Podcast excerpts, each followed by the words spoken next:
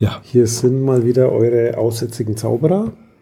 Jo. Und wir setzen die Serie fort, die 7 Aspekte des Datenschutzes. Wir setzen die nicht nur fort, sondern heute schließen wir sie ab. Heute schließen wir sie ab und zwar mit dem 7. Aspekt, der da heißt nachhaltige Gestaltung der DV-Verfahren, mit denen personenbezogene Daten verarbeitet und genutzt werden. Und zur Wiederholung, wie immer, erstmal die 7 Aspekte im Schnelldurchlauf. Dann fange ich mal an mit dem ersten Aspekt. Das ist Schutz von personenbezogenen Daten vor unbefugtem Zugriff, unerlaubter Kenntnisnahme, Verarbeitung und Nutzung. Dann gibt es den 2. Aspekt. Das ist der Schutz vor unzulänglicher Modellierung der Wirklichkeit durch Verwendung von ungeeigneter Software. Der 3. Aspekt wäre dann die Garantie der informationellen Gewaltenteilung. Der 4. Aspekt ist der Schutz vor Missachtung des Kontextproblems beim Umgang mit personenbezogenen Daten. Der 5. Aspekt, Schutz vor den Folgen verletzlicher DV-Systeme und Verfahren, mit denen personenbezogene Daten verarbeitet und genutzt werden. Der 6. Aspekt ist die Garantie des Rechts auf freien Informationszugang. Der 7. Aspekt, nachhaltige Gestaltung der DV-Verfahren, mit denen personenbezogene Daten verarbeitet und genutzt werden. Also die nachhaltige Gestaltung DV-Verfahren, also DV ist die Datenverarbeitung, also Computer. Nachhaltig ist ein Wort, das gibt's, ich kenne das so also aus dem Bioanbau, oder? Ja, aus den 80ern. Ne? Das hat man angefangen mit Umweltschutz und zwar, ich glaube, in die Klimakonferenz in Rio oder eine der ersten Klimakonferenzen. Ich hoffe, wir erzählen nicht zu viel. Ja, das ist jetzt eine nachhaltige Energie. Die haben aber über die Nachhaltigkeit den Begriff geprägt. Aber nachhaltig gab es schon Biohof, der nachhaltige Landwirt. War die vor Rio? Die war vor Rio. Okay. Biohöfe gibt es schon lange, da war schon ein kleiner Bub, da gab es schon Biohöfe. Okay, auf jeden Fall Nachhaltigkeit wird hauptsächlich in dem Bereich geprägt. In Englisch Sustainability. Aber das ist ja jetzt auch schon aus den 70ern. Ja, oder 80ern. Das ist auf jeden Fall schon alt eigentlich. Hätte man das schon lange haben müssen. Ich frage mich mal, warum dauert sowas so verdammt lange? Früher habe ich mir gedacht, warum brauchen die so lange? Geht doch alles so schnell mit Computern. Und mit diesen schnellen Computern tue ich jetzt schon seit 30 Jahren rum. Ja gut, die sind immer schneller geworden. Ja. Das werden sie immer, definitiv. Intelligenter ja nicht, aber schneller. Besser. Ja, teurer werden sie auf jeden Fall. Aber genau da liegt, glaube ich, der Knackepunkt und ist auch genau jetzt hier das, warum da nachhaltig steht. Ne? Weil das ändert sich einfach viel zu viel. Und wenn ich dann so anfangen würde und würde sagen, naja, das hört sich klasse an, wie ich deinen Namen und Nachnamen und deine Adresse verarbeite mit einem alten C64, dann kann man sich das angucken und kann feststellen, naja, das ist datenschutzmäßig schon okay. Und dann geht 30 Jahre ins Land. Naja, beim C64 nicht ganz, aber so 20 vielleicht oder so. Ja, doch, und doch sind schon 35. Jetzt ist mal wie 80 schon sind. Ja, und dann ist das System aber gar kein C64 mehr. Was ist denn jetzt eigentlich mit den... Ich meine, im Podcast-Titel sind viele A's ja Trend. Wir können dann die alten Aussätzigen... Die alten Aussätzigen. Aber das war ein anderes Thema. Ja, wenn ich deinen Bart so angucke, der ist weiß und lang. Ja, ist Weihnachten bald. Gandalf. Wo hast du deinen Hut, Gandalf? Also zurück zum Thema DV-Verfahren. Was ich noch mit kurz bemerken wollte, das sind so die althergebrachten Begriffe drin mit verarbeitet und genutzt. Da gibt es so die historische Unterscheidung, dass die eigentliche Verarbeitung anfängt mit, ich sammle die Daten ein, also Erhebung, dann speichere ich die irgendwo, dann kann ich sie ändern, löschen und so weiter, irgendwas mit den Daten tun. Und wenn ich die dann nochmal verwende und so hinterher ausdrucke, ich glaube, das war so die erste Verwendung, oder ich schreibe dann wirklich einen Brief damit, das ist so dieser Begriff verarbeiten und genutzt, ist aber eigentlich mit der aktuellen Gesetzgebung hinfällig, denn man spricht also nur noch von Verarbeitung oder wenn man das umschiffen will, finde ich auch ganz gut. Verwendung von Daten ist ein Begriff, den man versteht. Also wenn ich Daten verwende, ist da alles mit gemeint, braucht man nicht immer akademisch trennen, kann man machen. Ist eine juristische Hilfskrücke, ist aber nichts für normale Menschen. Das ist zu kompliziert. Also geht es darum, wie kann ich Computer, wenn ich personenbezogene Daten mit Computern verwende, wie kann ich dafür sorgen, dass das, was ich da zum Schutz des Persönlichkeitsrechts mache, also zum Schutz der Menschen, wie kann ich das so gestalten, dass das auch noch vielleicht in ein paar Jahren funktioniert, weil auf der einen Seite alte Kisten werden den C64, der hat, gibt es da Ethernet dafür, also kann ich den ans Internet anschließen? Gebastelt ja, aber damals war da noch keine Buchse. Von daher, wenn der alleine, dieser Brotkasten alleine irgendwo im Büro steht, dann ist das nicht unbedingt ein Problem. Na doch, das mit dem Akustikkoppler habe ich auch noch eins. Ja, auch stimmt, Akustikkoppler. Aber wenn ich den nicht online bringe, dann ist das jetzt kein so großes Problem. Wenn ich den C64 ins Internet stelle, dann schon. Klingt eher gruselig. Ich weiß es nicht. Wie der sich mit dem Akustikkoppler dann verhält, muss man mal genauer angucken. Aber heute haben wir, keinen Nachteil. Ich glaube, das ist eben schon relativ einfach klar, dass sich ja Technik ändert. Das ist das eine. Aber letztendlich auch Verfahren. Also die Software ändert sich. Auch Prozesse ändern sich, also wer hat da Zugriff auf Systeme? Auch Prozessoren ändern sich, auch das Thema quasi. Der eine schneller, der andere langsamer. Ja, nicht nur das, sondern ist jetzt alles kaputt, ne? Also auch die virtuellen Maschinen, dieses Hyperthreading in den Intel-CPUs ist ja jetzt auch tot. Ja. Da ist jetzt alles durch, da gibt es eigentlich nichts mehr, was da heile geblieben ist mit Prozessoren, außer mit den... Genau, wenn man, und das ist ein schöner Punkt, um es einfach mal von der Erklärung her aufzugreifen. Und wenn ich solche Gegebenheiten, also dass jemand feststellt, da gibt es ein Sicherheitsproblem. Also ist jetzt irgendwie hochgekommen, naja, auch virtuelle Maschinen kann man irgendwie so relativ easy angreifen. Und diese Sicherheitsaspekte, die man denen zugeschrieben haben, die sind anscheinend wohl so auch nicht gegeben. Wenn ich das jetzt vor einem halben Jahr diskutiert hätte, hätte ich ja gesagt, na, ist alles gut, ne? Stand der Technik, kann man so machen. Ja, jetzt ein halbes Jahr weiter hat jemand so ein Problem gefunden. Wenn ich jetzt einfach so tun würde, nach dem Motto, ja, hast du dir das mal datenschutzmäßig angeguckt, dieses System? Ja, ist das in Ordnung? Ich sage dann, ja, vor einem halben Jahr habe ich mir das angeguckt, super. Funktioniert alles ganz, ganz hervorragend, sehr, sehr sicher gemacht und so. Dann nützt mir das nichts, weil in diesem halben Jahr hat sich so viel unter Umständen eben geändert, dass andere Angriffsszenarien dazugekommen sind und Probleme dazugekommen sind, die ja vor einem halben Jahr noch gar nicht berücksichtigt waren. Also muss ich dafür sorgen, und das ist genau dieser Grundsatz, dass ich mir solche Systeme sehr wohl eben nachhaltig immer wieder mal zur Brust nehmen muss, angucken muss. Passt das denn noch in die Zeit? Was ist gerade im Gesetz, auch schon im Bundesdatenschutzgesetz, ja immer aktueller Stand der Technik? Ja, was heißt das? Ne? Aktueller Stand der Technik ist jetzt okay, aber in einem Jahr ist es halt auch nicht mehr aktuell, was ich mir heute angeguckt habe. Ne? Viele jammern da immer drüber, wieso schreiben die da so ein komisches Zeug rein, aber juristisch kannst du es nicht anders fassen. Da musst du sagen, aktueller Stand der Technik, oder wenn wir jetzt auf die Datenschutzgrundverordnung kommen, die DSGVO, da steht was drin von Datenschutzfolgeabschätzung oder im Englischen Privacy Impact Assessment, also PIA, ist so der Begriff, der da durch die Gegend geistert. Weil DFA, Datenschutzfolgeabschätzung, glaube ich, verwendet keiner. Reden alle von PIA.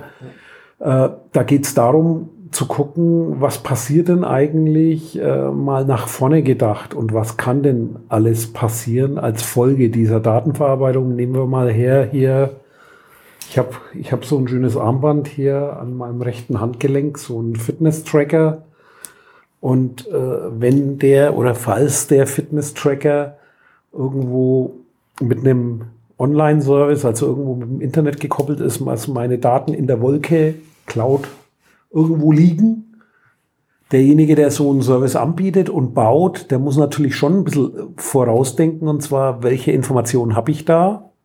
Da gibt's einmal das rein formelle, da gibt's verschiedene Kategorien von personenbezogenen Daten. Das wäre jetzt in die Richtung Herzschlag und Bewegung, aber auch Ort. Ich kann damit aufzeichnen, wenn ich irgendwo laufen gehe oder Radfahren gehe, kann ich das Ganze aufzeichnen, habe auch noch meine Wegstrecke dabei, weiß, wie ich da körperlich fit bin, oder wenn man jetzt guckt, die neue Apple Watch, die jetzt demnächst freigeschaltet kriegt, vermute ich mal, das Thema EKG, das heißt, da ist auch eine Analyse, fast schon ein Gesundheitshinweis dann, red mal mit einem Arzt. Wenn ich solche Daten irgendwo hinlade, dann hat das natürlich eine Auswirkung, also nach vorne zu denken und sagen, wie baue ich jetzt diesen ganzen Service? Nicht nur, dass das schick im Internet aussieht und dass ich dann wie auf dem Video nachverfolgen oder nachleben kann, quasi mein, was wollte ich schon sagen, Ausritt. Ja, Pferde kannst du auch aufzeichnen. Ja, man reitet ja Tiere, auch so Bicycle. Ja. Genau, Ride My Bike. Also meine Ausfahrt mit dem Fahrrad. Ich ringe gerade mit dem deutschen Wort. schwierig. Wenn ich da irgendwo den Track, wollte ich schon sagen, den Weg nachvollziehe, dann kann ich mir das als Videoaufzeichnung sozusagen, quasi Videoaufzeichnung angucken und an welcher Stelle ich welchen maximalen Puls hatte, wo habe ich mich am meisten angestrengt, wo ging es bergauf, bergab, wie gesagt, die ganzen Wegkoordinaten bis hin, eventuell zwischendrin nochmal ein EKG machen oder vorher, nachher, dazwischen. Ich glaube, der steigt jetzt aus dem Sarg. Jetzt kommt er aus dem Sarg. Ja. Und holt uns.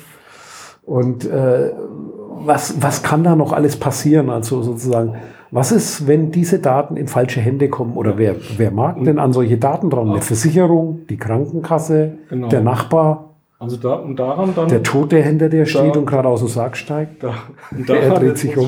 Muss ich mich mal umdrehen. Naja, und daran festmachen, letztendlich, welche Risiken ergeben sich, ne? Und ich denke, was unbedingt auch beachtet sein sollte bei dieser Datenschutzfolgeabschätzung, ist natürlich so diese, nicht nur zu gucken, wie gefährlich ist das Datum XYZ oder die Daten, die ich da zusammensammle, in der Zukunft eventuell, sondern tatsächlich daran, Risiken mit Maßnahmen zu belegen, die ein Risiko halt dann auch nach unten schrauben. Also um genau auf diese nachhaltige Gestaltung da zurückzukommen, wie passt das jetzt mit dieser Folgeabschätzung da eigentlich zusammen? Dann muss klar sein, dass ich sowas nur in den Griff kriege, wenn ich regelmäßig mir solche Systeme tatsächlich angucke und an den aktuellen Risiken messe. Ja. Also tatsächlich da mindestens mal reinschreibe, sage ich jetzt mal als eine Regel, ja, was weiß ich, so ein hier Fitness-Tracker-Hersteller mindestens mal bei jedem Software-Update oder bei Service-Änderung dann wirklich jedes Mal wieder guckt nach den aktuellen technischen Gegebenheiten und Risiken, die sich unter Umständen ergeben, was muss ich dagegen tun? Ja. Also jetzt nicht nur so philosophisch drüber nachzudenken, tatsächlich ein Risiko mit den Daten rumzuhändeln und die öffentlich ins Internet zu stellen, das ist klar, brauchen wir nicht drüber diskutieren, aber dann eben tatsächlich, was sind denn die Maßnahmen dagegen?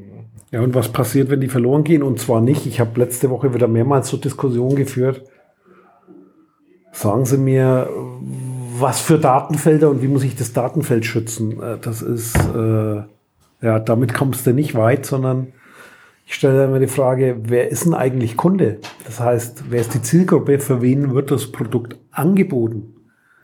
Wer soll da seine Daten wohin schicken? Ja.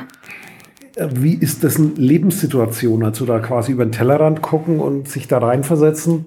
Okay, meine Zielgruppe sind jetzt zum Beispiel Senioren. Die Zielgruppe ist den bei einem Altershandicap irgendwo zu helfen oder was zu kompensieren. Was heißt das denn? Sind die jetzt zu Hause oder gehe ich da quasi Richtung Pflegeheim? Dann, was ist da mein Geschäftsmodell?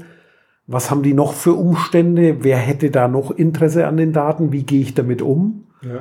Und dann komme ich quasi zu angemessenen Maßnahmen, die dann eben sehr unterschiedlich sein können. Also einmal auch Jugendliche. Manche haben da als Zielgruppe dann Kinder, minderjährige Kinder, also da muss ich dann die Eltern mit einbeziehen und so weiter. Also genau diesen Nachdenkprozess anzustoßen, das steckt alles drin in dem Begriff nachhaltig und wie funktioniert er dann später? Ja, und auch über einen langen Zeitraum dieses Lebenszyklus von der Wiege bis zur Bahre, also wann entstehen meine Daten, wann verschwinden sie auch wieder, den einmal aus der Sicht der Daten durchzuspielen, aber auch aus der Person, zu der die Daten gehören, also dem Kunden durchzuspielen oder wenn es in der Firma ist, den eigenen Beschäftigten. Also die Sachen, die mir da immer ganz spontan einfallen, sind, ich fand das Beispiel da auch ganz gut, zum einen die 7 Aspekte, also da fällt mir jetzt direkt Kontextproblematik, man auch. Dann auch diese Thematik vom Nutzer bzw. Betroffenen her zu denken, also nicht so sehr so in das Technische zu verfallen, das muss halt immer so und so gemacht werden, da muss halt 6-stellige PIN eingegeben werden, da ist ja schon alles irgendwie sicher, sondern immer vom Betroffenen her betrachten, fand ich dann an dem Beispiel ganz interessant, hatte ich nämlich auch schon mal tatsächlich in der Praxis, so Senioren, die dann auf einmal irgendwie ein elektronisches Gerät in die Hand gedrückt bekommen. 8-stellige Pins sich merken müssen, ja. Ja, so, wo dann klar ist. Wo ist das Problem? Machen wir doch bei den anderen Anwendern auch. Ja. Demenzpatient muss sich einen Pin merken. So, und da wird's dann interessant, zum einen mal drüber nachzudenken, was geht da überhaupt? Also ja, genau das, was du angesprochen hast. Ne? Was ist da noch angemessen und welche Risiken ergeben sich? Und dann vielleicht auch mal zu entscheiden, geht nicht. Ja? Bestimmte Dinge gehen dann halt einfach nicht. Oder muss man noch mal teilen, also dass bestimmte Informationen eben dann über so einen Zugang nicht zugänglich sind, weil wir vom Demenzkranken halt nicht verlangen können, da irgendwie eine ellenlange PIN einzugeben. Und die Technik entwickelt sich weiter. Ne? Das, was wir am Anfang hatten, wo wir vor 2-3 Jahren noch nur über Pins und Passwörter nachgedacht haben, wir heute Fingerabdruck ist oder, jetzt alt, jetzt hat man Gesichtserkennung. Kann man es zustehen, wie man möchte, aber man kann sich schon da auch immer wieder mal Sachen angucken und auch erneuern. Ja? Also und dann vielleicht auch mal sicherer machen. Ne? Was kommt denn nach der Gesichtserkennung dazu? Kommen dann die Implantate? Nee, Implantate, die gehen ja heute schon, aber was ich glaube, sind, habe ich auch schon ein paar Sachen gesehen. Zufälligerweise von unserem Lieblingsfreund Microsoft, da gab es mal so ein Forschungsprojekt, das mit körpereigenen biometrischen Geschichten zu kombinieren, wie Schweiß, Leitfähigkeit der Haut und halt so mehrere von diesen Pheromone? Faktoren. Pheromone war da nicht dabei, aber die hatten noch mal früher ihr Fitnessband. Ach so, und da gab es ein Forschungsprojekt, da haben sie über dieses Fitnessband... Microsoft Band, genau. Das Band ich wollte es immer haben. Das war zu klein, wir haben es doch mal probiert. Das war aber vom Umfang her. Ja. Die also ich habe es nicht ums Handgelenk gebracht. Aber von der Funktionalität war es geil. Extra nach Seattle gefahren und hat nicht gepasst. Und die Sache, die da vorgestellt worden, ist schon eine Zeit lang her, deswegen kann ich es auch erzählen. Ja. War dann tatsächlich da Sensorik noch zusätzlich mit einzubauen, die dann Körperströme mitgemessen hat. Und darüber, und das war das Interessante mit einem Microsoft-Telefon, da gab es noch keine Fingerabdrucksensoren zu der Zeit. Einfach mit dem Touchen auf dem Bildschirm die Übergangswiderstände zu messen. Und das korreliert dann mit dem, was das Band praktisch an zusätzlichen Infos gibt.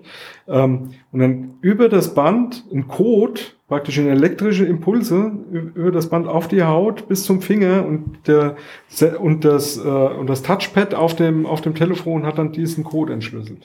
Jetzt also hast du praktisch eine 8-stellige PIN, hast du über das Band praktisch über deinen Finger auf das Touchpad übertragen. Das war genial. Jetzt weißt du auch, warum die Apple Watch nur zusammen mit dem Telefon verkauft wird. Die da noch mehr drin haben. Das kann schon sein. Das würde mich schnell wundern. Gehen tut das auf jeden Fall. Ich habe es live gesehen, das funktioniert. Kommt dann später das EKG sozusagen, wenn dich ruft jemand an, da ruft dich der Arzt an, wird erkannt und dann wird das EKG über... deswegen haben die Metallgehäuse das beim iPhone. Gibt noch anders. Du kriegst verschiedene Klingeltöne, je nachdem, wie stressig du gerade drauf bist. Okay. Oder deine Frau wird gar nicht mehr durchgelassen. Weißt du, wird Besetzton gesendet, vorab, weil du so einen erhöhten Pulsschlag hast gerade. Und da fallen wir jetzt ganz andere Sachen ein. Genau, das war das mit dem ruppellos online. Ruppellos online. Online ruppellose. Ja, genau. Die gibt's doch gerade. Ich ruppel doch immer online. Ne? Das war der Modscast hier mit Lotto Bayern. Genau, ich ruppel doch immer online. In Hessen gibt's online ruppellose, in Bayern aber nicht. Da gibt's die schon, aber nicht mit Geldpreis. Nicht online. Ach, nicht online, stimmt. Die gibt's nicht online, da muss ich zum Rubbeln noch zum Kiosk. Genau. Oder woanders auch hin. Genau. Aber Scherz beiseite. Nachhaltigkeit haben wir soweit erklärt. Und eins wollte ich noch, was so ein Begriff ist, das ist Datenschutzmanagement. Also dieses Denglisch, Privacy Lifecycle Management. Also Datenschutzprozesse, das heißt, sich zu kümmern. Datenschutz ist nichts Einmaliges, sondern das ist was Regelmäßiges, was passieren muss. Und ich muss, wenn ein Unternehmen sich mit Datenschutz auseinandersetzt, ist halt nicht so, dass ich sage, hier, ich kaufe mal so einen Juristen ein, der mir meine Texte auf der Homepage einmal nennt und dann passt das Ganze. Nee, ist es eben nicht, weil Datenverarbeitung ist immer mehr personenbezogen und an der Stelle, haben wir glaube ich auch schon mal erzählt, finde ich immer spannend, die Studie von 2001. Und zwar die Bundesregierung hat im letzten Jahrtausend mal eine Studie im Auftrag gegeben, die am 12. September 2001 veröffentlicht wurde, am blödesten Tag für Datenschutz überhaupt. Hat kein Schwein mehr interessiert. Aber da stand unter anderem drin, es wird irgendwann demnächst, also jetzt haben wir ja 17 Jahre später, das demnächst ist schon lang da, kannst du personenbezogene Daten, du kommst nicht mehr ohne Personenbezug aus. Alles ist irgendwie personenbezogen beziehbar. überlegt euch mal neue Regeln, wie ihr damit umgehen könnt. Und die Datenschutzgrundverordnung ist ja eine Antwort darauf. Also wie gesagt, das ist schon lang durchdacht und gesehen. Das ist nicht so, dass die da endlich aufgewacht sind, sondern da ist schon viel, sage ich mal, Nachdenken, Gehirnschmalz investiert worden, weil es eigentlich, alles ist irgendwo personenbeziehbar. Und in der Praxis sage ich auch, wenn einer zu mir kommt, welche Datenfelder sind denn nicht personenbezogen, habe ich gesagt, falscher Ansatz. Ja. Reden wir mal über was anderes, reden wir mal, was hast du vor, ja. Warum, was hat es mit den Menschen zu tun, dessen Daten du willst und was tust du damit, erzähl mir das mal allgemein und dann nähern wir uns langsam mal dem Thema, wie können wir die Folgen, wenn da was schief geht, so gestalten, dass dem Einzelnen da eben nichts passiert oder möglichst wenig passiert oder dass er die Kontrolle drüber behält und die Information hat.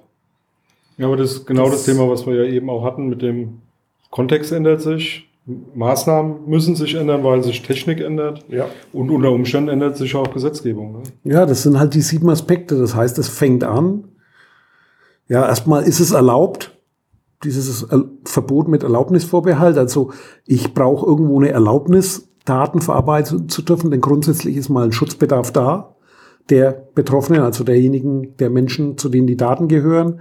Dann muss ich mir überlegen, passt das? Habe ich quasi meine Theorie richtig modelliert? Habe ich die richtige Software, die richtigen Komponenten? Habe ich mich ja dazu vergewissert, dass die informationelle Gewaltenteilung, das heißt, dass sozusagen der Hebel, dass die Hebel gerecht verteilt sind, dass es Ein- und Ausschalter gibt, dass diejenigen, die steuern oder kontrollieren, auch kontrollieren und steuern können, dass ich Dinge auch abschalten kann, dass ich weiß, was passiert, wenn meine Geräte ausfallen, also dass auch klar ist, was ist, wenn die Daten kaputt gehen. Wie schlimm ist das? Was kann dann passieren? Wer haftet dafür? Dass es auch notwendig ist, freien Informationszugang zu haben, dass ich informiert bin.